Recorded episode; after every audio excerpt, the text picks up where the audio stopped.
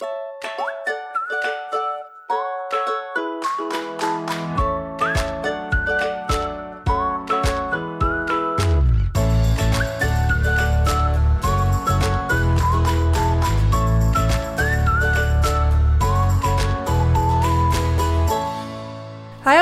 welkom bij een nieuwe aflevering van de Wat ik wou dat ik wist podcast. De podcast waarin ik deel wat ik wel eerder had willen weten en verhalen vertel waar jij je hopelijk in herkent. Ik ben weer terug. Na een maand niet opgenomen te hebben is het zo fijn om weer lekker achter mijn microfoontje te zitten en met jullie bij te kletsen. Want ik heb het gevoel dat er zo ontzettend veel is gebeurd afgelopen maand. Uh, op verschillende vlakken. Dus ik vind het heel erg leuk om uh, weer een aflevering voor jullie te maken. Hij zit propvol met ook met allerlei leuke tips, nieuwe boeken, series en films die ik heb gekeken, apps waar ik mega fan van ben. Uh, uiteraard weer wat juice. en het hoofdonderwerp wat er echt toe doet in het leven. is ook wel iets waar ik afgelopen weken een beetje achter ben gekomen. En ik had net een gesprek met mijn vriend, wat, we ook, wat mij ook weer hier over na liet denken. Uh, dus ik wil dat gewoon eventjes allemaal met jullie, uh, met jullie bespreken. Dus het wordt weer een superleuke aflevering. En ik wil uiteraard eventjes beginnen met bijpraten met jullie. Wat is uh, afgelopen maand allemaal in mijn leven gebeurd? Nou, ik ben twee van de vier weken op vakantie geweest. Op de eerste vakantie was de eerste week van juli. En de tweede vakantie was de laatste week van juli. In de eerste week van juli ben ik een weekje naar uh, Spanje gegaan, naar Zuid-Spanje, met mijn ouders en mijn vriend. Um, mijn ouders die hebben al tijden een uh, klein appartementje in uh, Marbella, als je dat kent. En daar zo kom ik dus eigenlijk ook al sinds ik tien ben, denk ik, elke zomer wel eens. En um, het is gewoon een heel lekkere plek om te weten van ik hoef daar niks. Weet je wel, als je naar een andere plek op vakantie gaat waar je nog nooit bent geweest, dan voel ik in ieder geval altijd heel erg de behoefte om alles eruit te halen, elke dag volledig uh, perf ja, perfect gewoon in te plannen, dat je alles uit die stad haalt en alles gezien hebt wat je moet zien. En hier zo heb ik eigenlijk alle highlights al wel een keer gezien en meegemaakt. Dus voel je ook wat minder de druk om daar zo dan uh, ja, allerlei dingen te moeten, weet je wel. Dus het was eigenlijk een hele chille, relaxte vakantie. Uh, waarbij we vooral veel aan het zwembad uh, en op het strand hebben gelegen. En s'avonds lekker uit eten zijn geweest. Ik vind dan altijd wel leuk om te kijken of er nog nieuwe restaurants in de omgeving zijn geopend. En ook weer de klassiekers te bezoeken daar in de buurt. En um, het was ook best wel weer een tijd geleden dat ik met mijn ouders een hele week weg was. Dus dat was ook wel weer leuk. En uh, heel veel spelletjes gespeeld. En ik vond het wel vet om één uh, bucketlist ding te doen. Daar kom ik zo meteen trouwens nog eventjes op terug. Maar uh, iets wat nog wel op mijn bucketlist stond, was om een keer te gaan paragliden. En ik uh, dacht, weet je wat, toen ik daar al zat, het was eigenlijk een heel spontaan idee, laat ik eens googlen of dat hier in de buurt kan. Want je hebt hier natuurlijk wel mooie bergen. Uh, en als je dat gaat doen, dan, ja, meestal is die, ik zie op filmpjes altijd mensen van zo'n berg afrennen. Waar ga je dat in Nederland doen? In de Veluwe of zo, van een heuveltje. dus uh, ik had dat opgezocht en inderdaad, je kon daar zo in de buurt paragliden. Vlakbij Ronda, als je dat kent. En dat was dan wel een stuk de berg in. Het waren echt hele heftige haarspelbochten en echt een uur rijden. Ik had eigenlijk een beetje spijt van dat we het daar zijn gaan doen. Want er zijn vast nog wel andere plekken ook in Spanje uh, die dichterbij waren waar je het ook kon doen. Ik kan gewoon niet zo heel goed tegen heel lang in de auto zitten met heel veel haarspelbochten. Maar toen we daar eenmaal aankwamen, was het wel echt een fantastische plek met enorm uitzicht over prachtig landschap. En um, ja, Niels en ik, die, mijn vriend en ik, die wilden het dus allebei gaan doen. En mijn moeder, toen ik het haar, toen ik het haar vertelde van, nou, we willen dit gaan doen, vind je het dan leuk om mee te gaan? Die zei, oh, dat zou ik ook wel willen, maar ja, mijn moeder is al in de 70 en uh, ze is super avontuurlijk en heeft al onwijs veel vette dingen in haar leven gedaan. Alleen ze moet ook wel een beetje rekening houden met de gezondheid. Ze heeft bijvoorbeeld best wel vaak last van haar rug. Dus het moet daar wel uh, mee kunnen. Dus zij zei van weet je wat, want je moest vooraf betalen. Ik ga niet van tevoren uh, al beslissen of ik dat ga doen. Maar ik hoop dan als ik daar aankom en ik ben nog steeds enthousiast dat er dan ook plek voor mij is om het alsnog te gaan doen. En dan kan ik misschien daar betalen. Dus nou ja, uh, Niels die ging, die ging eerst. En um, je wordt dan dus gewoon vastge, uh, ja, vast, vastgemaakt aan een man. En je zit eigenlijk op zijn schoot als je in de lucht zit. En hij laat dan dat, uh, dat, dat ding omhoog komen. Die uh, parachute, om het zo maar te zeggen. En um, dan moet je eigenlijk gewoon gaan rennen totdat je de grond niet meer onder je voeten voelt. En dat is natuurlijk best wel raar. Dat gaat helemaal tegen je natuur in. En zeker omdat jij voorop zit. Dus jij moet maar gaan rennen. En dan rent die man soort van achter je aan. En op een gegeven moment komt er zo'n windvlaag onder die parachute en word je de lucht ingetrokken. Ja, en dan gaat hij ervoor zorgen dat je steeds meer omhoog komt. Je hoort ook de hele tijd een piepje afgaan. Waardoor ja, het piepje gaat steeds sneller als je steeds hoger wordt. Dus hij legt dan ook uit aan het begin van, nou ja, daar moet je geen zorgen over maken. Dat betekent puur dat we hoger gaan. En dat is ook juist wat we willen. Um, en uh, nou ja, wij zaten dus van de grond een beetje mee te kijken, maar heel snel kan je hem eigenlijk bijna niet meer zien. En zeker niet zijn gezichtsuitdrukking, omdat hij al zo hoog zit. Uh, en uh, ging verschillende kanten op. En toen hij weer beneden kwam, zei hij van, nou, dit was echt een van de vetste dingen die ik ooit heb gedaan. Nou, daarna wilde ik natuurlijk heel graag, dus ook ik de lucht in. En het is echt een van de mooiste dingen ever, want het voelt gewoon alsof je een vogel bent die daar door de lucht vliegt. Het bizarre is ook dat vogels naast je komen vliegen. Ik denk niet dat ze denken dat ik een vogel ben, maar ze vinden het waarschijnlijk wel heel bijzonder dat er opeens zo'n mens in de lucht hangt. Uh, Niels zei zelfs dat hij hem bijna kon aanraken. Bij mij was hij wel iets verder. Maar wat ik ook wel cool vond, is dat ik op een gegeven moment ook zelf mocht sturen. Want je hebt dus twee lussen aan de zijkanten waar je aan moet trekken uh, om uh, naar links of naar rechts te gaan. Dus hij had dat uitgelegd en toen heb ik ook nog een tijdje gestuurd. En toen vroeg hij ook of ik acrobatiek wilde doen. Dat had Niels al een beetje verteld. en ik twijfelde of ik het wilde, maar op een gegeven moment had ik wel het zelfvertrouwen verzameld om daarop ja te zeggen. En wat dat eigenlijk inhoudt is dat hij allerlei uh, sikke dingen gaat doen, waardoor je nou ja, voor je gevoel over de kop heen gaat. Het is waarschijnlijk ontzettend schuin dat je meer een soort horizontaal draait. Maar uh, echt van rechts naar links. En dan zei hij tornado. En dan gingen we opeens heel hard rondjes draaien. Het was alsof ik in de heftigste achtbaan ever zat. En toen hij zei, toen, toen het klaar was, het duurde denk ik hooguit 20 seconden of zo.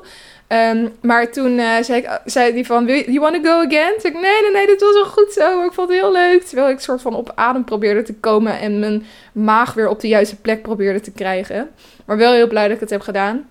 En toen ik eenmaal geland was, toen uh, had mijn moeder dus blijkbaar ondertussen besloten dat ze het toch ook heel graag wilde doen. Want wij hadden ook verteld dat je eigenlijk heel lekker zit. Het is een super comfortabel zitje waar je in hangt. Het voelt een beetje aan als een campingstoel, weet je wel. Dat het gewoon zo'n soort van uh, helemaal aansluit. En um, ja, dit, had eigenlijk weinig implicaties voor je rug. Dus toen heeft mijn moeder het ook gewoon gedaan. En dat vond ik echt zo sick. Echt super stoer van haar. En ze was helemaal aan het gillen toen ze de lucht in ging. Wat echt heel erg grappig was. Um, en daarna zei ze ook van, nou, ik heb er absoluut geen spijt van. Mijn vader zat wel een beetje in de stress, had ik het idee toen mijn moeder zei dat ze het heel graag wilde doen. Maar alles is goed gegaan en uh, we zijn helemaal veilig allemaal geland met een super vette ervaring op zak. Dus ik kan het echt iedereen aanraden, paragliden. Um, de laatste week van juli ben ik naar Frankrijk gegaan, samen met de familie van Niels. Um, daar zo zit bij de vader van de zus van Niels uh, een uh, huis in de familie in Bretagne. En daar mochten wij een uh, weekje verblijven. Dus dat was wel echt fantastisch. Um, gewoon echt hoe je zo'n Frans huis, of bijna, ja, het was gewoon een enorm groot vrijstaand huis met heel veel groen eromheen en um, lekkere buitenzitjes en zo'n steenoven barbecue ding. En eigenlijk hebben we alleen maar daar buiten gezeten de hele week en spelletjes gedaan en gekletst en vooral heel lekker gegeten. Want er zitten in die familie ook wel wat mensen die het heel erg leuk vinden om met eten bezig te zijn. Dus we werden heel goed verzorgd en natuurlijk ook meegeholpen. En in de tuin hebben we nog allemaal dingen bijgeknipt en uh, gedaan en geklust. En we zijn nog naar het strand geweest en een dorpje. En nou ja, eigenlijk zoals het hoort te zijn. Gewoon een fantastische bourgondische week met heel veel familie, eten en uh, gezelligheid moet zeggen dat het wel lastig is voor mij als freelancer om me volledig uit te zetten op zo'n vakantie, omdat ik nooit eigenlijk volledig uit kan. Er zijn altijd wel dingen die ik nog eventjes tussendoor moet doen. En ook al kost het dan heel weinig tijd, is het wel iets waar je dan veel met je hoofd mee bezig bent nog. Maar ja, dat hoort natuurlijk ook een beetje bij het freelancers bestaan. Um, afgelopen maand ben ik ook naar twee festivals geweest. Naar uh, Funzige Deuntjes en naar Milkshake Festival. Uh, Funs Gedeuntjes was eerst en dat is met allemaal uh, uh, R&B muziek, rapmuziek. Um, Rodney Flex kwam bijvoorbeeld optreden. Busy kwam en ja, het was een beetje wisselend weer. En ik was ook nog nooit op dat festival geweest. Maar ik vond, ja, het was op zich wel leuk, maar ik voelde de sfeer niet volledig of zo. Het was ook zo'n dag waarop we eigenlijk iedereen uit onze groep die was gewoon heel erg moe die dag. Op een gegeven moment was het eigenlijk ook nog niet eens volledig afgelopen. Toen zei van nou, we zijn allemaal back af, we gaan naar huis. dus het was een beetje een... Uh, ja, nee, ik wil niet zeggen, zeggen domper. Het was een superleuke dag alsnog. Maar um, ik weet ook niet of ik nog een keer naar Vunsige Deuntjes zou gaan. Er waren best wel wat, um, wat, wat verschillende podia. Met dus ook blijkbaar verschillende muziek. Maar het klonk voor mij toch allemaal een beetje hetzelfde.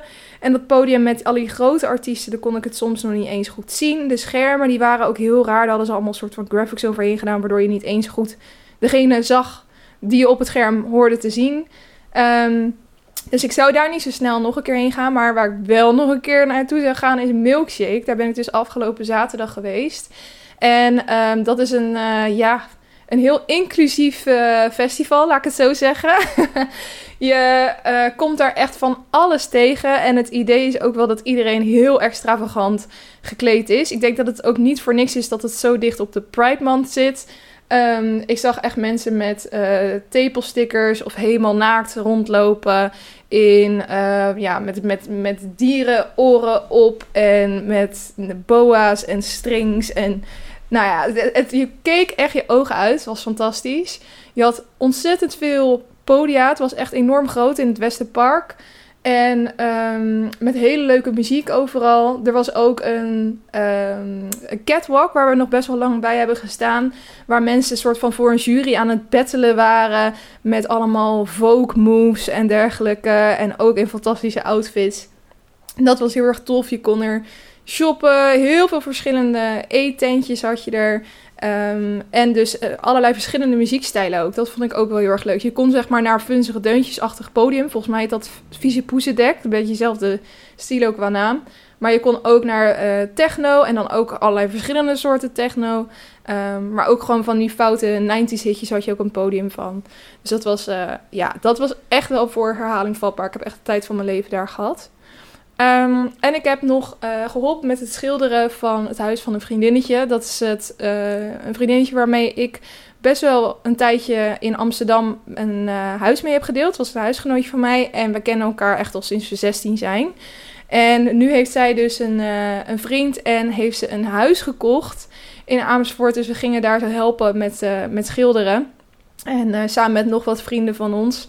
En dat is echt zo'n grote mensen volwassen huis. Dus toen ik dat ook tegen haar zei, toen zei ze ook van ja, heel weird of zo. Of in ieder geval, ik zei tegen haar vriend, die zei ook van ja, ik kan er ook nog steeds niet aan wennen. Want vroeger, toen je natuurlijk thuis woonde als kind, uh, had je gewoon één kamer in dat huis. En nu heb je gewoon het volledige huis. En zeker in deze fase koop je toch vaak een huis wat een beetje op de groei is. Dus je hebt ook nog niet alle kamers nodig. Dus het was zo van ja, hier zo zet ik mijn uh, drumstel en dit wordt dan een kantoortje voor hem en een kantoortje voor haar. En met deze kamer, ja, weten we nog niet precies wat we gaan doen. Dit wordt dan maar de logeerkamer. Weet je, je hebt opeens allemaal kamers over. Als je in ieder geval hoeft natuurlijk niet, maar als je voor een huis gaat wat uh, echt, uh, ja, toch wel flink op de groei is, zoals zij hebben gedaan.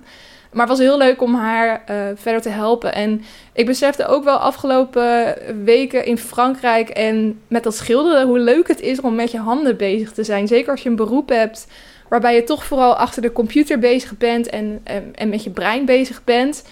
Dat het eigenlijk wel heel lekker is dat je gewoon uh, heel mindful een muurtje wit kan schilderen. En dat is ook onwijs satisfying überhaupt om te doen. In ieder geval als het niet precies dezelfde kleur is. Dat moet je soms natuurlijk ook wel eens doen.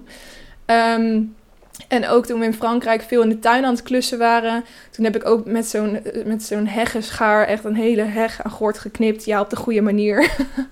en uh, met zo'n elektronische uh, zaag ook bezig geweest. En dat was zo leuk om te doen. Dat zijn echt dingen die je normaal niet doet totdat iemand zegt: joh, kan je me hiermee helpen? En dan ga je het maar doen. En dan ga je het ook maar uitvogelen hoe je dat moet doen.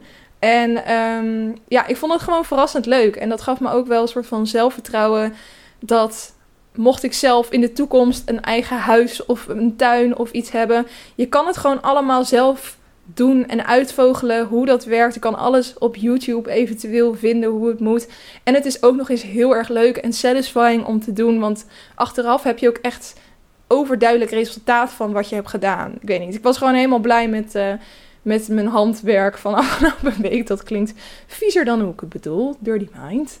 Ehm, en wat ik ook nog even wilde melden is dat ik gestart ben met het maken van TikToks. Ja, ja. Dat is weer een bijna dertiger die actief wordt op TikTok. Heel cringe. Nee, een grapje. Ik vind het super leuk eigenlijk. Überhaupt om TikTok te kijken, maar nu ook om het uh, te maken. Ook al vind ik het nog wel ingewikkeld af en toe. Um, maar ik heb natuurlijk een podcastaflevering gemaakt genaamd 30 dingen die ik wil doen voor mijn 30ste. En dat is eigenlijk gewoon een bucketlist met 30 dingen erop. En ik heb besloten dat ik van dat project, het uitvoeren van die bucketlist voor mijn 30ste, dus voor volgend jaar 2 juni, dat ik dat allemaal ga vastleggen op TikTok. Dus van elk item dat ik afvink van die lijst, maak ik een uh, korte TikTok-video. En er staan er nu al uh, twee online. Ik heb namelijk al twee dingen van mijn bucketlist afgevinkt. Namelijk een kook slash bakworkshop doen. En flessenpost uh, in de zee gooien. Dus dat kan je alvast bekijken. En ik ben dus nog eentje van mijn paragliding avontuur aan het maken. Want dat is ook een ding wat op die bucketlist stond. Wat ik dus inmiddels heb afgevinkt. Um, dus ik hoop dat ik dat ook vol ga houden. En dat ik dus uiteindelijk volgend jaar op 2 juni dan uh, ja, kan zeggen dat ik ze allemaal heb afgevinkt. En dus ook een superleuk. Oh, ja, gewoon een superleuke verslaggeving heb van dat hele project op TikTok. Um, ik vind het wel echt bizar wat voor. Ja, hoe snel dat kan gaan met TikTok-video's. Want je, ik zag dan elke. Je krijgt van alles ongeveer een melding op TikTok. Elke view, elke reactie elke like. En uh, dat, dat ging echt zoveel harder dan wanneer ik ooit maar iets ergens op een ander platform heb geüpload. Dat ik daar ook een beetje van schrok. Dat ik dacht, wow, dit is echt... Ja, ik vind het nog steeds met dat hele algoritme van TikTok een ontzettend bizar platform. Hoe dingen opeens opgepikt kunnen worden. Het is dat het nou miljoenen keren wordt bekeken, maar gewoon voor mijn doen zijn dat toch best wel dat ik denk, wow, oké, bizar dat, hoe snel dat kan gaan. Um, dus uh, ik, ja, mocht je willen starten met een TikTok-account, het is echt super leuk om te doen. Je moet jezelf er alleen eventjes overheen zetten. Uh, ja, dat je, dat je dus, het ligt eraan wat je natuurlijk gaat doen, maar in mijn geval met je hoofd erop staat en in een camera praat. En daar moet je eventjes aan wennen. Uh, maar dat hoeft natuurlijk helemaal niet. Je kan ook gewoon iets filmen en een muziekje eronder zetten en klaar. Maar het is een ontzettend leuk platform om mee te spelen. Dus bij deze ook een tip om, uh, ja, om dat gewoon eens te gaan doen. En desnoods met een volledig anoniem uh, account gewoon eens wat video's maken. Want het, ja, ik vind het wel echt nog steeds een heel leuk platform. Oh ja, en als je me dus wil volgen op TikTok, ik heet daar gewoon Kelly Batist. Dat is mijn volledige naam. Um, K-E-L-L-Y. Uh, Baptist, B-A-T-I-S-T. Maar ik zet het ook wel eventjes in de beschrijving van deze aflevering. Dan kan je me daar volgen als je dat leuk vindt natuurlijk. Maar ik ga waarschijnlijk ook wel de video's op mijn uh, Instagram-account van de podcast zetten. En dat is natuurlijk wat ik wou dat ik wist, podcast. Oké, dan gaan we door naar Lekker Loeren. Uh, het blokje waarin ik kijk wat voor celebrity nieuws er allemaal is geweest. Wat de BN'ers hebben uitgevogeld uitgevogeld, uitgespookt moet ik eigenlijk zeggen. Ik heb niet de hele afgelopen maand erbij gepakt, maar gewoon wel dingetjes die me afgelopen week en in het algemeen zijn, uh, zijn opgevallen. Um, als eerste, het meest recente, uh, toch wel is dat Jutta Leerdam en Koen Verwij uit elkaar zijn. Dat zijn natuurlijk allebei schaatsers en ze zaten ook in uh, hetzelfde schaatsteam wat ze samen hadden opgezet. Inmiddels is die Jutta daar ook al wel weer uit.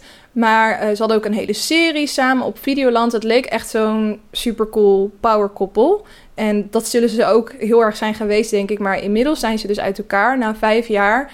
En um, het ging een beetje rommelig, want er verschenen wat foto's en filmpjes op uh, Juice-kanalen waarin uh, nou ja, eigenlijk werd beweerd dat Koen Verwij dus al een tijdje vreemd gaat. Er werd ook een video gepost waarin je hem in een club met een ander meisje ziet zoenen. En um, toen werd er dus ook al naar buiten gebracht van Jutta die gaat vanmiddag aankondigen dat, het uit, dat ze uit elkaar zijn. En dat was dus ook daadwerkelijk zo. Dus nou ja, er zitten daar zo ergens uh, spionnen heel hard hun best te doen. Maar wat Jutta dus op de Instagram had gezet was... Ik ben Koen dankbaar voor de mooie jaren die we samen hebben gehad. Echter heb ik onlangs de beslissing gemaakt om een punt achter onze relatie te zetten. We zitten in verschillende fases van ons leven en zijn niet meer de mensen die we ooit waren. Ik gun hem het allerbeste. Ik wil me volledig focussen op mijn carrière en de fijne mensen om me heen. Ik hoop dat men het laat rusten en mijn privacy hierin respecteert. Let's focus on the good things. Liefst Jutta. Ik denk dat dat een kleine sneer is naar de Juice-kanalen. Um, ja, Siri. Ik zeg het inderdaad. Maar ik... Um, ja, de, de Juice-kanalen beweren dus dat hij al langere tijd vreemd gaat. En dat Uh, dit, dat filmpje wat is naar buiten gekomen waarbij hij dus zoenend is gespot met een ander meisje. Um, ze proberen nu natuurlijk ook een beetje te doen alsof het al uit was en alsof het in die periode was gebeurd, dus dat het geen vreemdgaan was. Maar de nieuwskanalen zeggen dus allemaal dat het al hele lange tijd aan de gang is, dat vreemdgaan van Koen. En um, dat, uh, ja, dat ze dat eigenlijk nu een beetje onder het tapijt proberen te vegen. We weten natuurlijk niet wat er precies aan de hand is, maar het is altijd een beetje sneu als een relatie op zo'n publieke manier um, ja, uitgemeten wordt en het dan ook nog eens.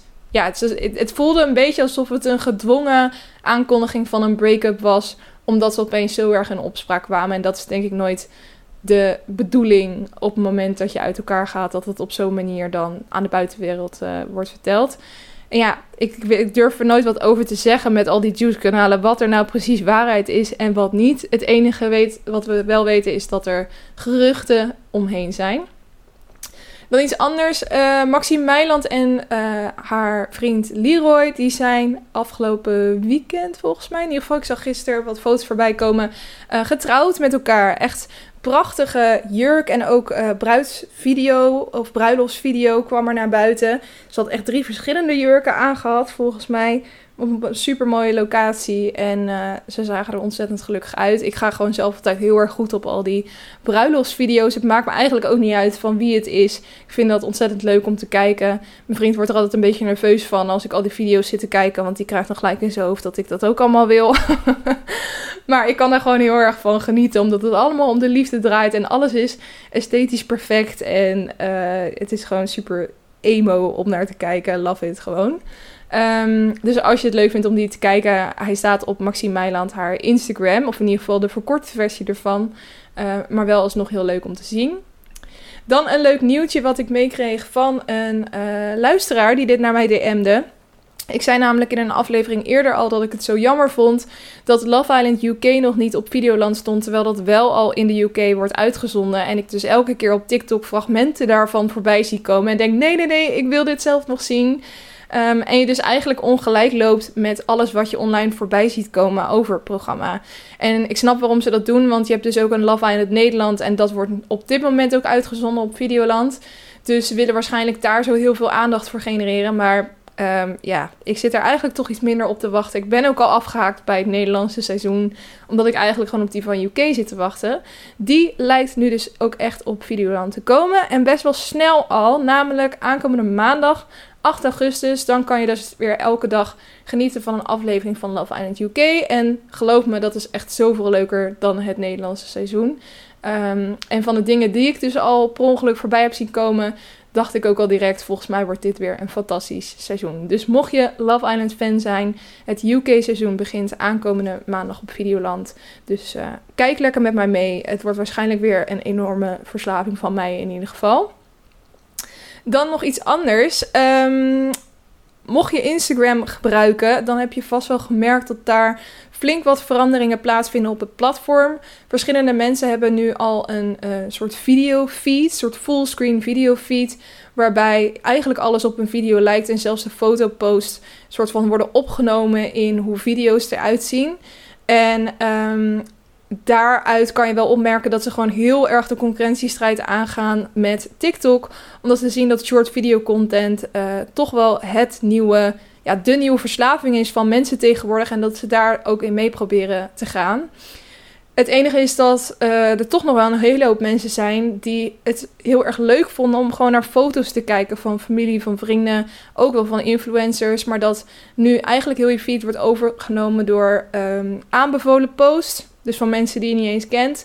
En um, door van die video's, van die reels. En dat uh, eigenlijk haal je dan natuurlijk ook weer een platform weg. Hetgene waarvoor Instagram wordt bedoeld, dat verdwijnt eigenlijk naar de achtergrond. Dus er ging op een gegeven moment een post viral waar een quote op stond. En dat was iets van: we willen geen tweede TikTok, we willen gewoon leuke foto's van onze familie en vrienden kunnen zien. Die post, die ging op een gegeven moment zo viral dat die ook door uh, Kylie Jenner en Kim Kardashian werd gedeeld.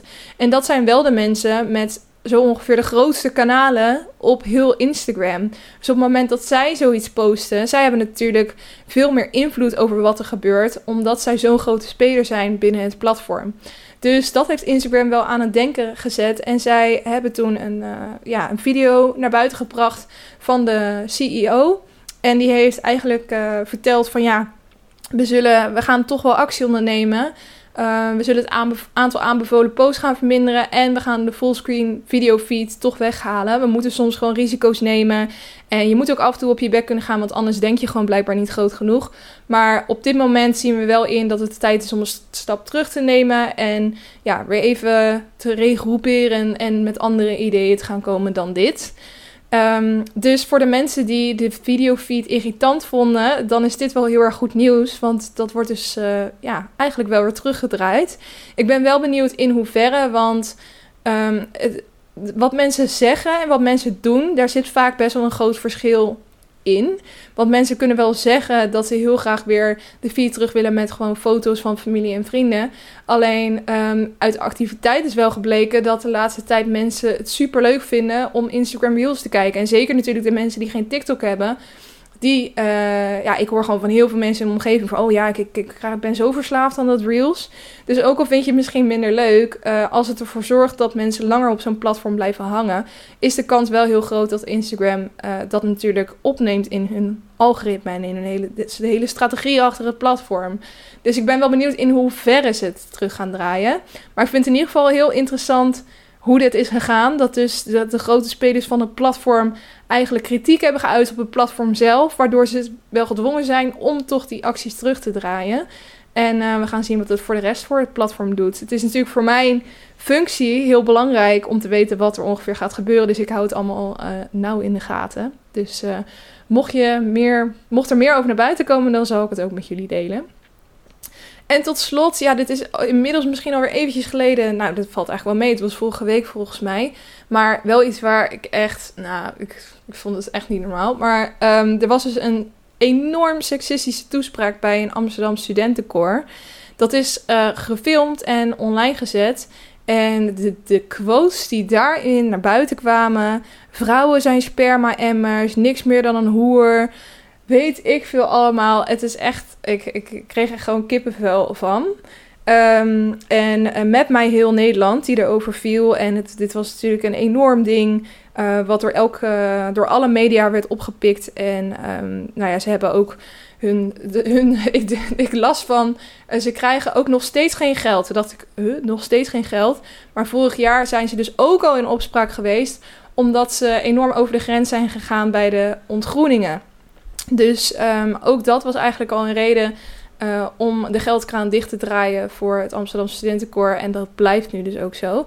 Waar ik dan wel heel erg benieuwd naar ben, is wat er met Amalia gaat gebeuren. Want die heeft in haar biografie uitgebreid verteld dat ze heel graag bij het studentenkoor wil gaan. En um, aangezien ze in Amsterdam gaat studeren, um, zou dat dan ook het Amsterdamse studentenkoor moeten zijn. Dus uh, ja, de, de RVD, dat is dan een beetje de organisatie die daar iets over zou moeten zeggen, die zegt.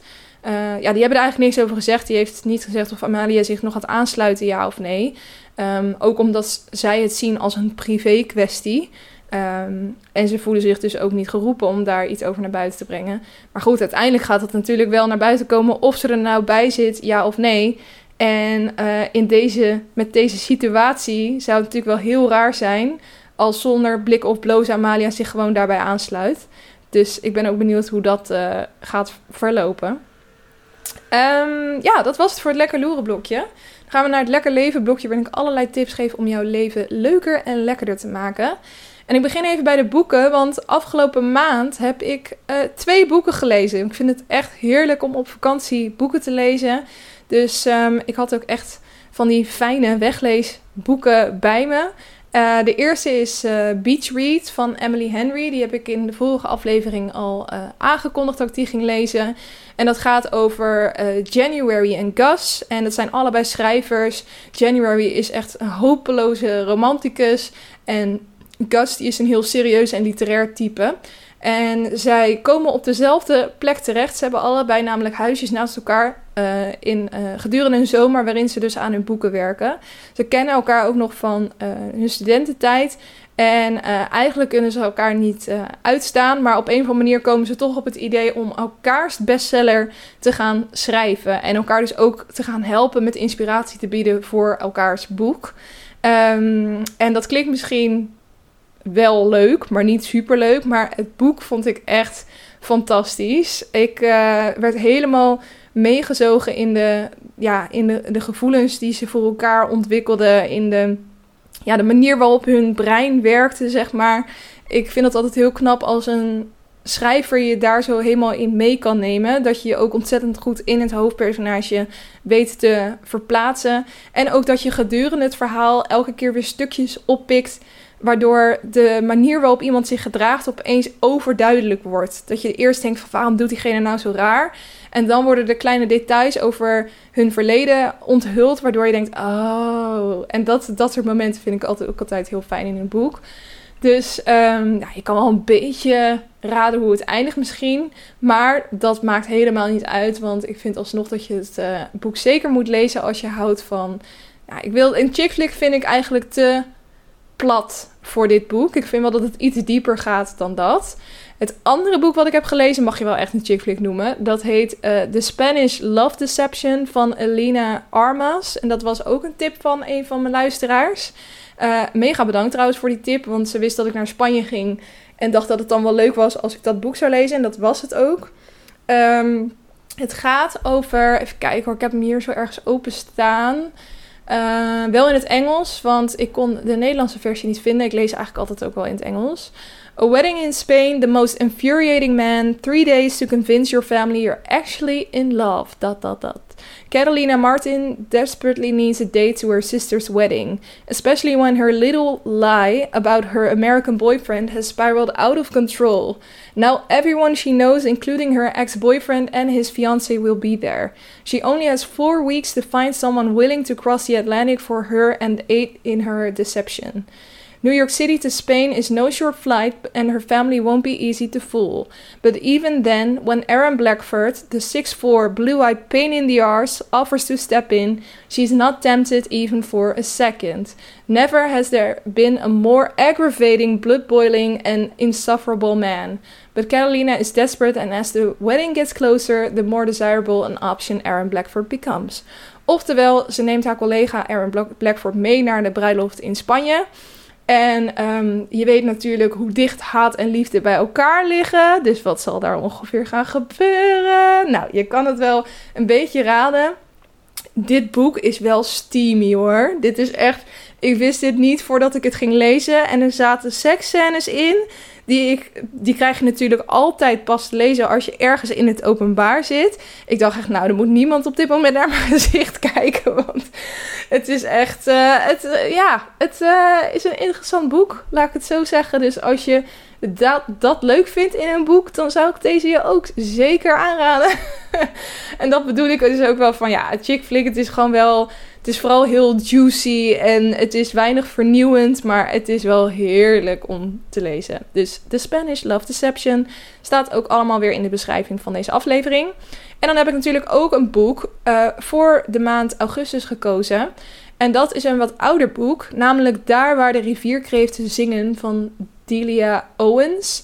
En dat kan je misschien herkennen, want uh, Where the Crawdads Sing, dat is ook een boek wat op dit moment volgens mij uitkomt. Uh, sorry, een film die op dit moment uitkomt.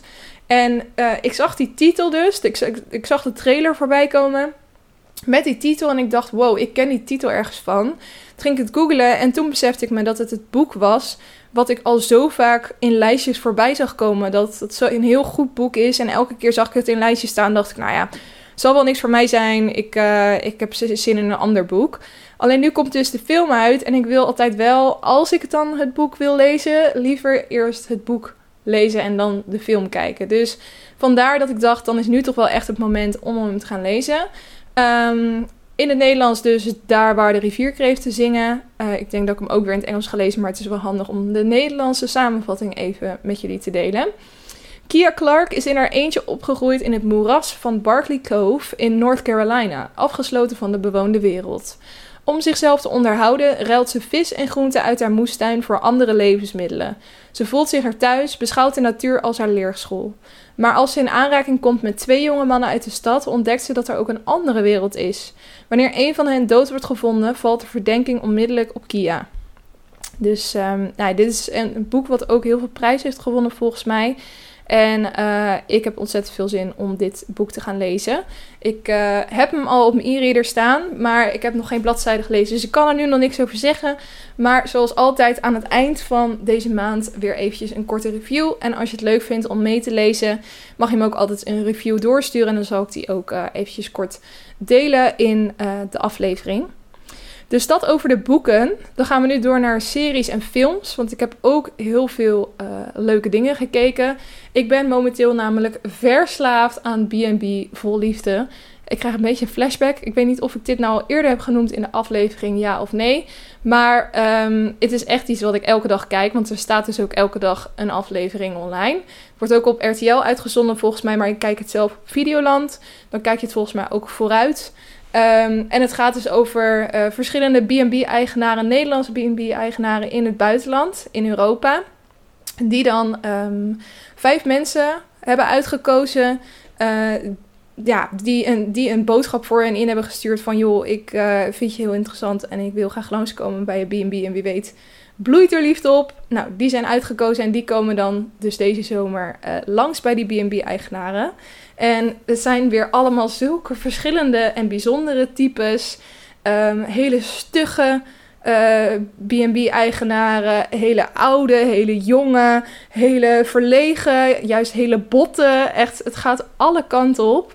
En juist dat maakt het natuurlijk ontzettend leuk om naar te kijken. En um, ja, het doet mij gewoon een beetje denken aan Boerzoekvrouw.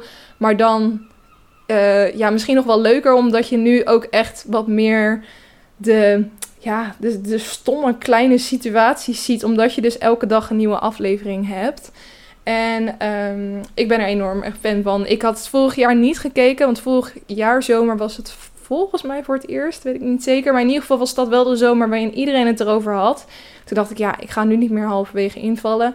Um, maar volgend seizoen ga ik zeker vanaf het begin beginnen. En dat heb ik dus gedaan. Daar heb ik tot nu toe geen spijt van gehad. Ik zal voor de rest uh, niet al te veel uh, vertellen over um, ja, wat er allemaal in gebeurt. Want je moet het vooral zelf gaan kijken. Dan heb ik ook nog wat films gekeken. The Time Traveler's Wife, die had ik nog nooit gezien. En dat is echt al wel een oudere film. Ik zoek ondertussen even op uit welk jaar die nou kwam. Um, maar dat is wel echt een film waarvan ik dacht: hoe kan ik deze gemist hebben? Uh, want er zitten ook nog eens hele bekende acteurs in. Of in ieder geval, Rachel McAdams speelt uh, een van de hoofdrollen. En ik dacht dat ik alle films had gezien waar zij in zat, maar blijkbaar nog niet. De film komt uit 2009. En het gaat dus over een uh, man die door de tijd kan reizen. En hij wordt uiteindelijk verliefd en um, ja, zij beloopt natuurlijk het normale pad in het leven, terwijl hij op verschillende momenten uit de toekomst in haar leven terecht kan komen. Dus zij ontmoet hem eigenlijk al als klein meisje. Want um, op het moment dat hij ouder is, dan gaat hij haar dus ook als kind bezoeken. En dat, dus zij kent hem al heel haar leven, maar ze komt hem dan halverwege de leven weer tegen als hij ongeveer dezelfde leeftijd heeft als zijzelf ja, het is heel moeilijk uit te leggen.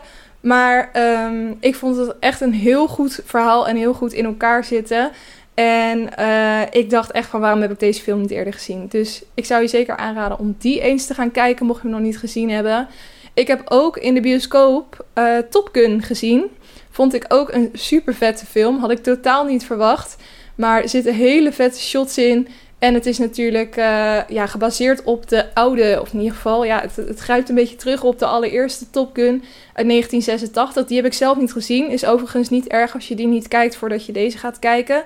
Um, maar uh, Miles Teller zit erin, Tom Cruise zit erin. Dan heb je me eigenlijk al. En het was, vond het een heel goed verhaal. En het was veel minder actie, actie, actie dan dat ik van tevoren had gedacht. Er zat ook een romantischer verhaallijn in.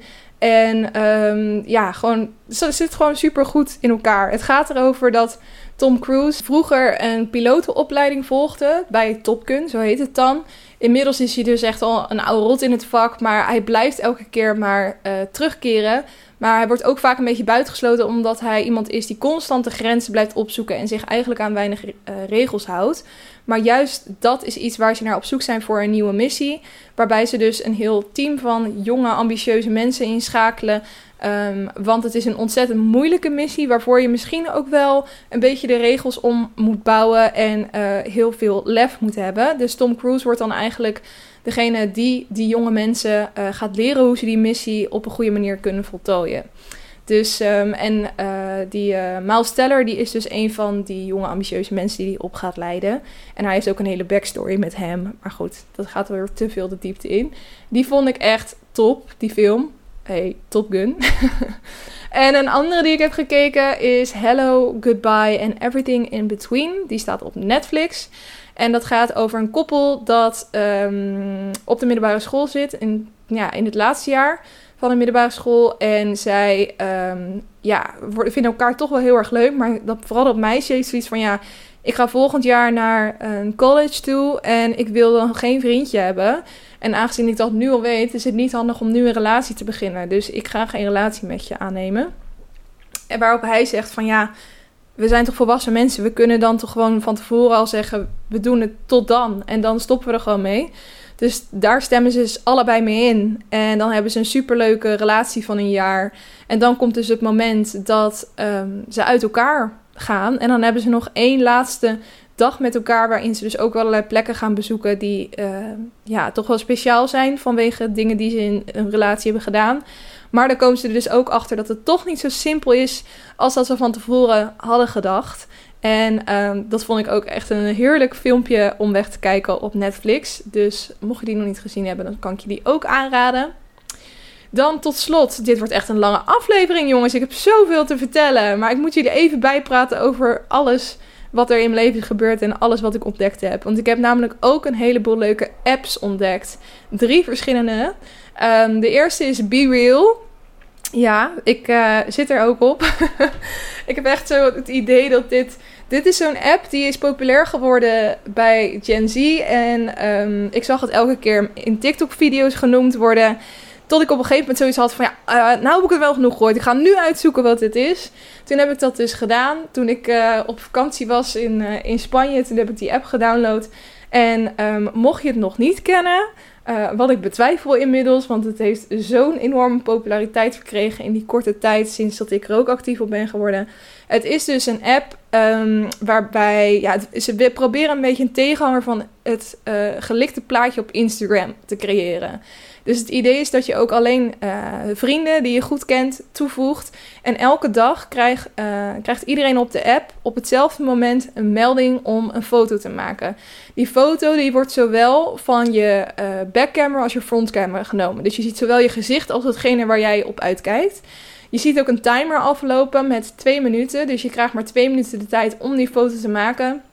En het idee is dus ook dat dat gewoon op momenten kan komen dat je helemaal niet voorbereid bent op een perfect gelikte foto. Dat je misschien zonder make-up op de bank ligt. Maar juist dat maakt het een echt moment. En zij staan er dus heel erg achter dat je meer echte momenten met je vrienden moet delen.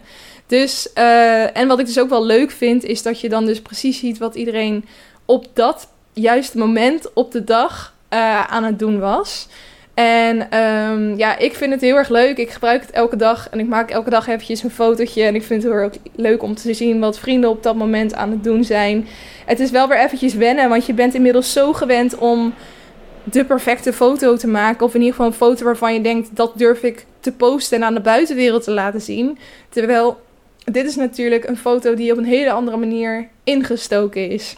Dus ook krijg ik hem wel eens op een moment dat ik denk: Oh, ik heb eigenlijk helemaal geen zin in. Dan kan je hem ook natuurlijk wel gewoon laten gaan. En als je hem dan later post, dan krijg je vrienden een melding met.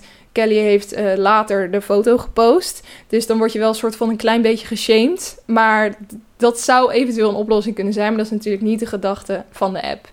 Maar uh, ja, zeker als al een aantal vrienden van jou erop actief zijn, dan is het echt wel een leuke app om, uh, om op te zitten. Uh, ik heb hem zelf bijvoorbeeld gedeeld met mijn vrienden en gezegd: word hier actief op. Want ik zat er zelf op en Uh, ik had ongeveer geen foto's om naar te kijken van andere mensen. Omdat het toch nog een beetje van, van onderop actief werd. Op leeftijd bedoel ik dan. Dus dat eerst Gen Z er heel erg mee bezig was. En nu langzaamaan komen ook de mensen van mijn leeftijd een beetje erop. Um, een andere app die ik ontdekt heb. En waar ik eigenlijk gewoon zelf op gezocht heb. Omdat ik dacht, dit moet toch gewoon bestaan. Dat heb je toch wel eens. Dan ben je iets aan het doen. En dan, of je bedenkt iets uit het niets. En denk, nou, hier moet er gewoon een app voor zijn. En dat bleek zo te zijn. Wat was namelijk het probleem? Ik heb heel vaak uh, dat ik ochtends gewoon een kwartier lang naar mijn kledingkast aan het kijken ben. En dat ik niks leuks zie om aan te trekken. Of dat ik dan weet dat ik in het verleden wel eens een leuke combinatie heb gemaakt. Maar die kan ik echt niet meer herinneren. Dan ga ik mijn mobiel openen, kijken hoe warm het wordt die dag. Nou, kan ik eigenlijk nog steeds niks bedenken. Dan ga ik uh, inspiratie online opzoeken. Dan denk ik, oh ja, nou dat kan wel. Ja, maar dat is eigenlijk niet geschikt voor de situatie die ik vandaag heb. Duurt allemaal zo lang. En ondertussen ga ik maar gewoon op bed zitten, omdat ik moe van word om maar in mijn kast te blijven staren. Uh, toen dacht ik, echt zo lui. Toen dacht ik, hoe chill zou het zijn als je gewoon in je bed kan blijven liggen en vanuit je bed je outfit voor de dag kan uitkiezen. Dat je gewoon op je mobiel heel je kledingkast hebt staan. Nou, daar is dus een app voor en het heet E-Closet. Uh, hoofdletter A en dan dus gewoon closet erachter aan elkaar. En je kan daarin dus gewoon foto's maken van alle kledingstukken die je hebt. Dan kan je ze ook categoriseren. Dus je geeft dan aan of het een boventopje is of uh, onderkleding. Of, en dan ook specifiek of het dan jeans is of een normale broek of een rok of een kort broekje. En je kan ook aanvinken wat voor kleur het heeft, van welk merk het is, bla bla bla bla. Um, en voor welk seizoen het is. En wat de app dan ook doet, is dat hij, een, uh, dat hij voorstellen geeft van hoe jij je kledingstukken kan combineren. En hij kijkt ook naar wat voor weer het is vandaag of morgen, als je voor morgen aan het kijken bent. En dan geeft hij dus al opties van, hey, dit zou je bijvoorbeeld aan kunnen trekken morgen. En je kan ook zien van andere gebruikers die hun profiel dus openbaar hebben staan, wat zij aantrekken voor het weer van die dag. Um, en daar kan je dan dus ook weer inspiratie uit halen. Maar wat ik dus vooral heel chill is dat ik gewoon door mijn kast kan bladeren terwijl ik in mijn bed lig. Het is echt ideaal.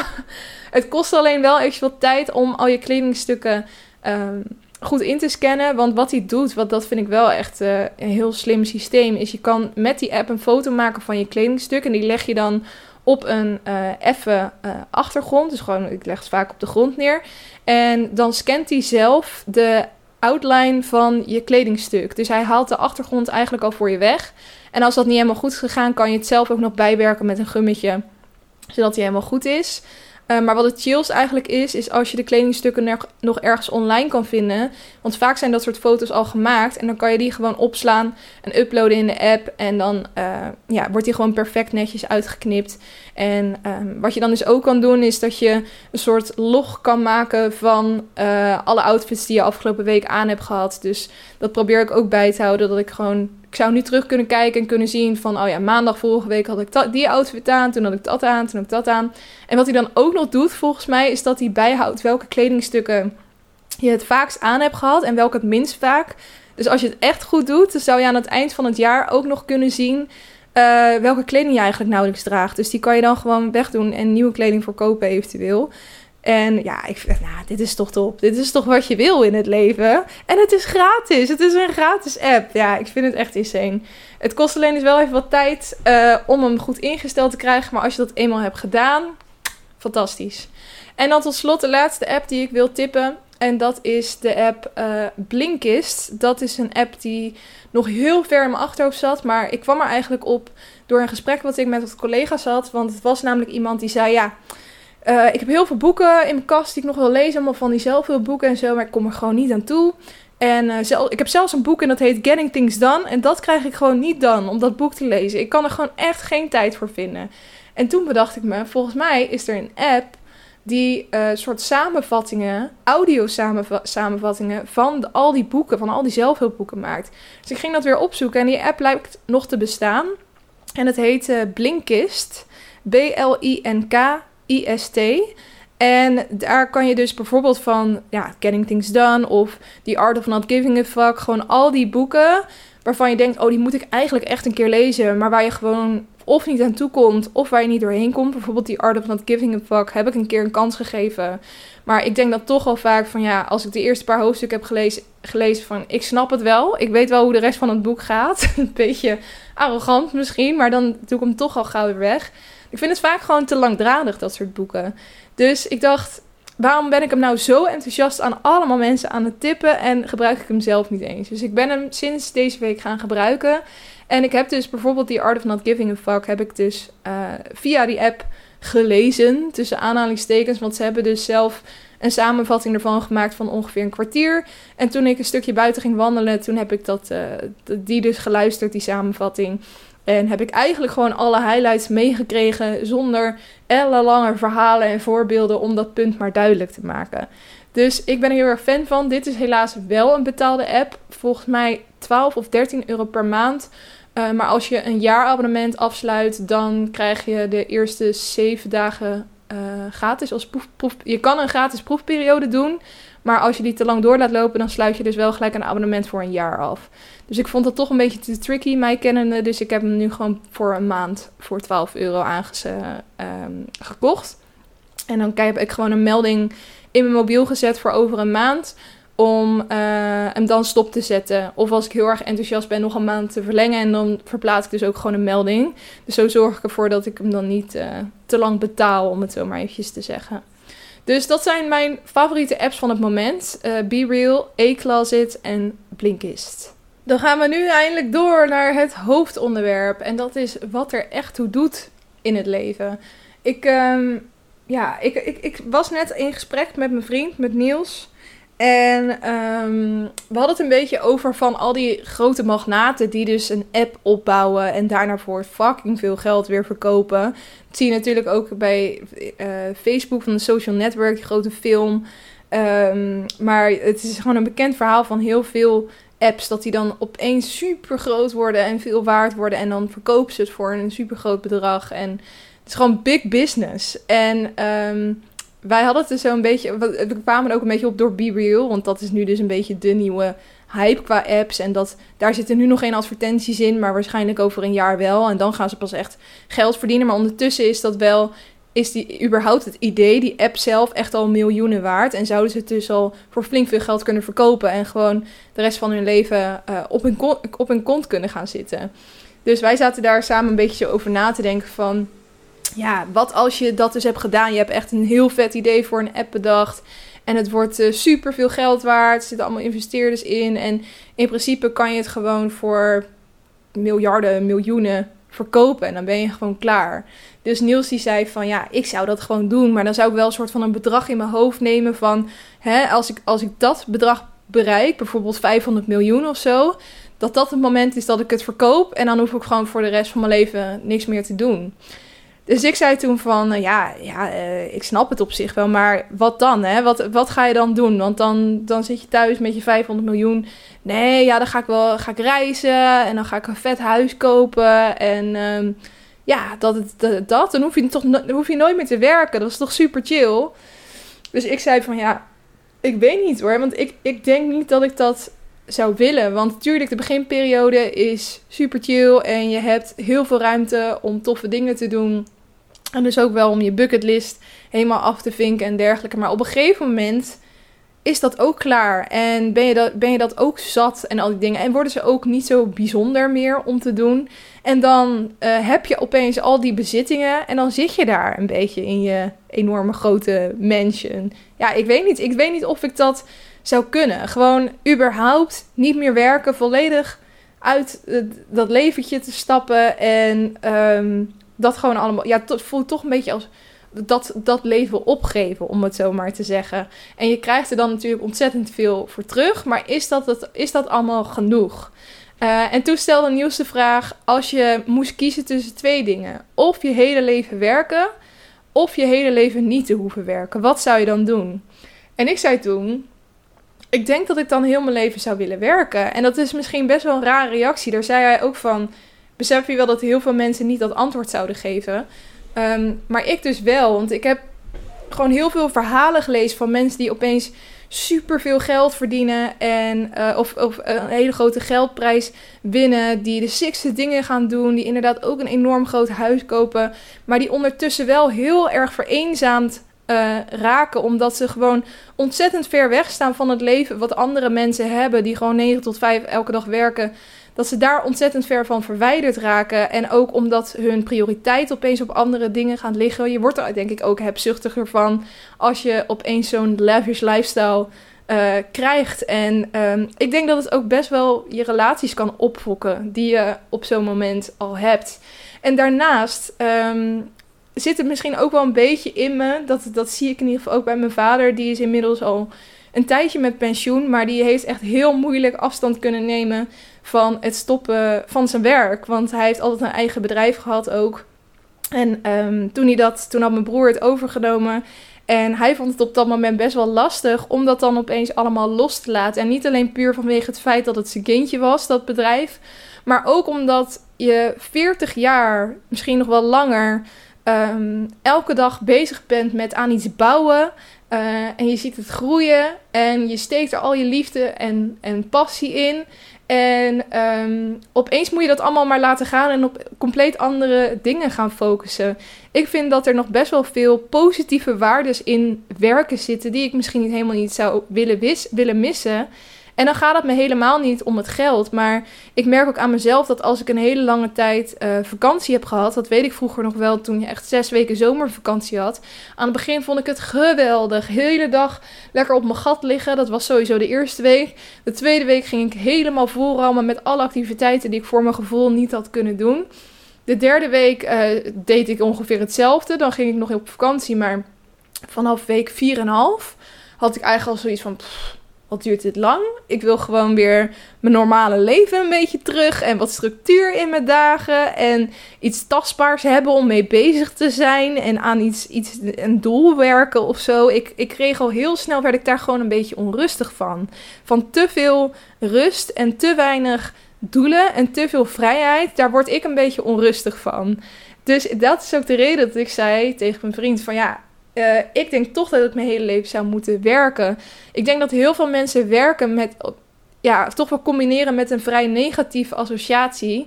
En ik heb gewoon heel hard gewerkt, leuke woordgrap. Ik heb zelf heel hard gewerkt om werk zo leuk mogelijk te maken en zo goed mogelijk aan te laten sluiten op wat ik wil in het leven en wat ik leuk vind in het leven. Dus ik heb heel erg gekeken naar wat mijn passies en interesses zijn. En dat is toch wel uh, creatief bezig zijn en social media. Um, en dat heb ik eigenlijk gecombineerd en in uh, een, een werkvorm gegoten. Iets waarmee ik mijn geld kan verdienen. En dat is wat ik nu aan het doen ben. Dat gecombineerd met mijn freelancerschap, waarin ik ook nog gevoelsmatig heel erg veel vrijheid heb.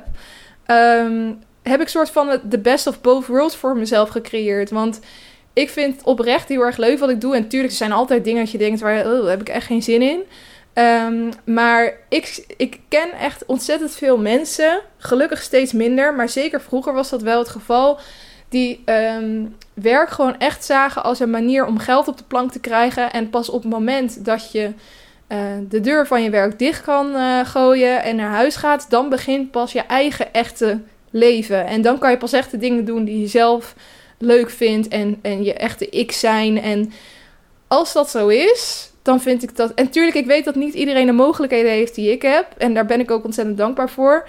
Maar ik geloof er ook wel heel erg in dat je de mogelijkheden hebt om bepaalde dingen in je leven te tweaken. Zodat ze veel beter aansluiten bij de persoon die jij bent. En aangezien je werk zo'n groot deel van je leven is, zou ik er zelf alles aan doen om dat in ieder geval zoveel mogelijk aan te laten sluiten op mezelf als persoon. En ervoor zorgen dat ik daar uh, passie en plezier uithaal. Waardoor, uh, natuurlijk, het blijft altijd werk. Werk is gewoon werk. En het is uh, ook gewoon belangrijk om op die manier geld binnen te krijgen. Maar dat betekent niet dat je een kuttijd moet hebben terwijl je dat aan het doen bent.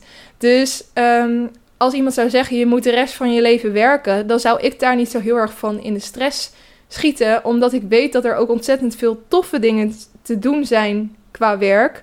Um, waardoor je toch nog ook geld verdient, maar ook een leuke tijd hebt.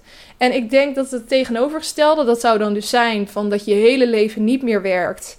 En dat je ehm, dus gaat reizen en uh, je bucketlist afwerken en allerlei vette dingen doen. En um, dat zou ik ook ontzettend vet vinden.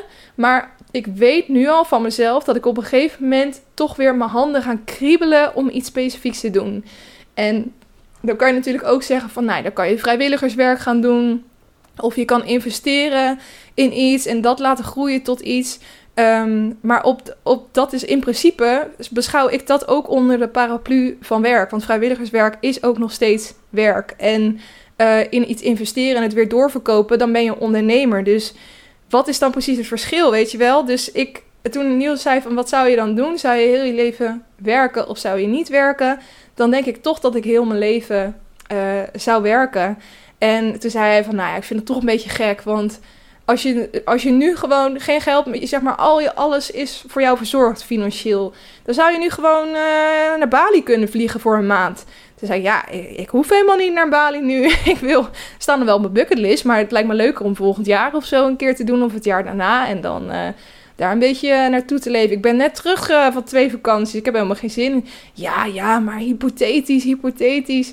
Ik heb gewoon zoiets van het leven wat ik nu leid, dat, dat is ingesteld op de dingen waar ik uh, gelukkig van word. En juist die combinatie van een week vrij, dan weer een week flink aan de bak en met alle projecten die ik heb bezig zijn. En dat in combinatie met feestjes, met familiemomentjes.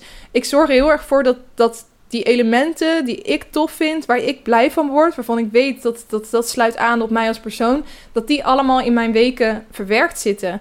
En ik denk niet dat het winnen van een grote geldprijs of gewoon de mogelijkheid hebben om nooit meer te werken en dus maar een maand naar Bali te vliegen, dat dat mijn levensgeluk zoveel groter zou maken dan het levensgeluk dat ik nu heb. En eigenlijk sluit dat best wel goed aan bij het boek wat ik dus via Blinkist heb geluisterd. Uh, The Art of Not Giving a Fuck.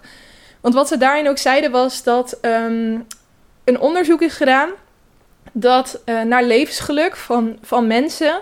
En dat op het moment dat al onze basisbehoeftes vervuld zijn, dus je hebt een dak boven je hoofd, je hebt gewoon eten, uh, je kan naar de wc, uh, je hebt mogelijkheden om uh, hygiënisch schoon te zijn. Nou ja, gewoon al dat soort dingen. Je kan douchen, eten, slapen, alles.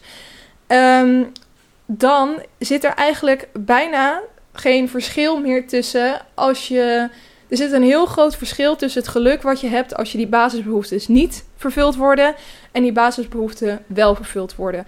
Alles daarboven maakt uh, procentueel gezien eigenlijk bijna niks meer uit. Dus je kan wel, zodra je basisbehoeftes vervuld zijn, heel erg willen streven naar een nog groter huis. Of inderdaad een grote geldprijs winnen en een wereldreis gaan doen. En dat is allemaal top. En dat, is, daar, dat moet je ook vooral naar blijven streven als dat hoog op je bucketlist staat. Maar weet wel dat het procentueel gezien weinig toe gaat voegen aan het levensgeluk dat je nu al hebt. Want het belangrijkste is dat al je basisbehoeftes vervuld zijn. En wat er ook in het boek staat, is dat je je vooral moet focussen op positieve waarden. En een negatieve waarde is bijvoorbeeld hebzucht of jaloezie. Dat zijn eigenlijk waarden die gewoon heel weinig uh, geluk opleveren. En die hele, misschien hele tijdelijke pieken opleveren. Hè? Als je net iets nieuws hebt gekocht, dan denk je, yes, daar word je eventjes heel blij van. Maar op de lange termijn levert dat niet echt geluk op. Waardes die dat wel opleveren zijn bijvoorbeeld genegenheid of nederigheid of liefde. En um, daar, als je op het moment dat je daarop focust, dan werk je dus veel meer toe aan een gelukkig leven. En wat er ook in stond, was dat je moet nagaan wat je belangrijkste waarden zijn in het leven. En je leven dus ook op die manier moet indelen. Dat al die waarden worden vervuld. Dus je kan een uh, groot huis, daar kan je misschien heel erg naar willen streven. Maar vind je een groot huis echt nog zoveel waard als je helemaal geen vrienden of familie hebt om het mee te delen? Niels, mijn vriend, zat dus ook een verhaal te vertellen over een, uh, ik weet zijn naam niet meer. Dat was in ieder geval ook een man die iets had ontwikkeld. En dat had hij voor ontzettend veel geld verkocht. En een paar jaar later kwam er een interview met hem naar buiten. Uh, waarin hij zei dat hij uh, eigenlijk ontzettend depressief was. Dat hij um, eigenlijk heel erg eenzaam was. Dat de mensen die vrienden met hem waren, dat hij die kwijt, waren geraakt, dat hij kwijt was geraakt. Omdat hij, um, ja, omdat, omdat hij eigenlijk in eerste instantie afstand van hun had genomen. Dus de vrienden die hij van vroeger had. En dat hij nu niet meer die connectie kon maken. Of de nieuwe vrienden die hij kreeg, dat hij dan toch altijd erachter kwam dat ze vrienden met hem waren puur en alleen voor het geld dat hij had. En dat hij dus eigenlijk ook een beetje het vertrouwen kwijt was geraakt in de, de vrienden uh, of de mensen die close met hem probeerden te worden, omdat hij nooit wist wat hun intenties nou eigenlijk waren. En dat hij um, dus eigenlijk in, in eerste instantie was hij heel blij met al het geld en de luxe en de vrijheid die hij had. Maar uh, dat hij, als hij nu zo terugkreeg op hoe het, terugkeek op hoe het allemaal was gegaan, dat hij zich best wel een beetje afvroeg van ja, was dit nou de beste zet. Want mijn levensgeluk is er niet per se heel erg op verbeterd. Dus dat toont ook maar aan dat uh, dat niet altijd, dat hebzucht zijn niet de waarden waar je op moet focussen. En als jij, uh, en dat is denk ik ieder mens, heel erg veel geeft om liefde en vriendschap en familie, dat je die vooral niet uit het oog moet verliezen of uh, onder andere waarden zoals een rood huis en een carrière en dergelijke moet gaan stellen. En dat is ook wel iets um, waar ik afgelopen maand dus veel mee bezig ben geweest. Uh, want dat heeft me toch wel heel erg het belang van quality time en familie weer doen inzien. Het waren dus echt twee vakanties waar het, ja, de focus lag echt vooral op de, de gezelligheid met elkaar, met mijn familie, met Niels' familie. En um, ik werd, kwam gewoon helemaal soort van blij en positief terug daarvan. Terwijl uh, ja, wat heb je nou in principe echt gedaan in die week? Niet heel, nou ja, oké, okay, paragliden was wel fucking vet. Maar als we dat eventjes erbuiten laten. Er, zijn niet enorme uitschieters in die weken geweest of zo. Maar gewoon juist um, het feit dat dat mogelijk is. Dat we dat allemaal met elkaar kunnen doen. En ja, dat gaat dan natuurlijk wel weer de basis daarvan is geld. Maar het enige, de enige reden dat ik dat geld leuk vind, is omdat het mogelijk maakt dat ik dus een week lang met familie uh, die quality time kan doorbrengen met elkaar. En um, daar heb ik natuurlijk ook al een keer een aflevering over gemaakt. Dat ervaringen eigenlijk veel meer waard zijn dan geld of bezittingen. En dat is ook iets waar ik nog steeds achter sta. En um, ik denk dat het gewoon best wel moeilijk is. Nee, ik denk dat het best wel makkelijk is om je te verliezen. Zeker in deze periode van je leven, waarin, nou ja, ik vind toch wel de twintigers en dertigers dat je dan nog heel erg bezig bent met werken aan uh, je carrière. En misschien ook wel met vergelijken met andere mensen om je heen. Uh, die het volgens jou dan beter hebben aangepakt of slimmer doen. Of um, als sneller door het levenspad vliegen. Terwijl, nou ja, dat heb ik ook al meerdere keren gezegd. Maar je moet je natuurlijk altijd alleen focussen op je eigen pad. Iedereen heeft een eigen pad, bla bla bla bla. Maar dat het gewoon best wel makkelijk is om daarin te verzakken. En um, te veel bezig te zijn met waardes die eigenlijk helemaal niet jouw topwaardes zijn. En dat het niet de dingen zijn waar jij in een, op de lange termijn echt gelukkig van zou worden. Dus uh, hopelijk is deze aflevering een goede reminder daaraan. Um, ik vond hem heel wholesome. Ik krijg helemaal warme gevoelens van om het over dit onderwerp te hebben en terug te denken aan leuke vakanties. En uh, ik vond het ook heel erg leuk om weer eventjes gezellig met jullie bij te kletsen. Het was echt een bomvolle aflevering. Mocht je nog wat dingetjes na willen lezen, dan zal ik alle titels en appnamen en linkjes en dergelijke dus in de beschrijving uh, van deze podcastaflevering zetten. Um, wat me wel leuk lijkt, is om volgende week weer iets te doen met jullie input. Dus um, Zullen we weer eens een kwesties met Kelly doen? Ik vind dat altijd super leuk. Als jullie dus, mocht je het concept nog niet kennen, ik heb het inmiddels een aantal keer gedaan. Um, het idee is dat jij mij een situatie stuurt waar jij op dit moment mee aan het dealen bent in je leven. Dus bijvoorbeeld je woont met een huisgenootje, maar eigenlijk laat ze alleen maar troep achter en je weet niet goed hoe je dat tegen hem moet zeggen. Of je bent uh, op iemand van je werk verliefd, uh, maar het kan eigenlijk helemaal niet en je weet ook niet zo goed hoe je het moet aanpakken. Of je hebt echt de kutste schoonmoeder ever en um, ze wil uh, leuke dingen met jij gaan doen, maar je hebt er helemaal geen trek in. Ik noem maar wat. Het kan echt op allerlei verschillende vlakken zijn. En um, dan neem ik die door in de aflevering en dan geef ik daar op mijn allerbeste manier uh, advies over.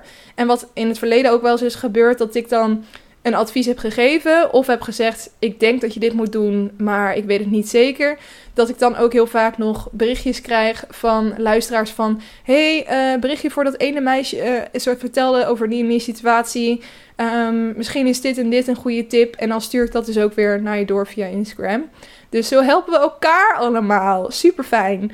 Dus, uh, en je kan het volledig anoniem insturen. Of in ieder geval, ik weet wel dat jij het bent, want je moet het eventjes via een Instagram DM naar me doorsturen. Maar ik hou je naam en gebruikersnaam en dergelijke uiteraard volledig geheim als ik het uh, ga behandelen in de podcastaflevering zelf. Dus mocht jij een kwestie voor mij hebben en die met me willen delen, dat zou ik echt super, super, super fijn vinden. Dan kan je die doorsturen naar mijn Instagram-account. Wat ik wou dat ik wist, podcast heet ik op Instagram. En um, dat mag via een audiobericht, dat mag uh, getypt en wel. Um, en dan uh, neem ik hem dus mee in de aflevering van volgende week. En ga ik mijn best doen om een, uh, een goed advies aan je mee te geven. Waar je hopelijk ook echt wat mee kan. Dus um, dat. Thanks voor het luisteren naar de aflevering van deze week. Ik ga even wat water drinken. Ik heb ook ik ontzettend snel gepraat. Omdat ik zo graag zo van jullie wilde vertellen. Maar volgende week ben ik gewoon weer gezellig terug. En ik hoop dat jullie er dan ook bij zijn. Dus tot volgende week. Doei doei.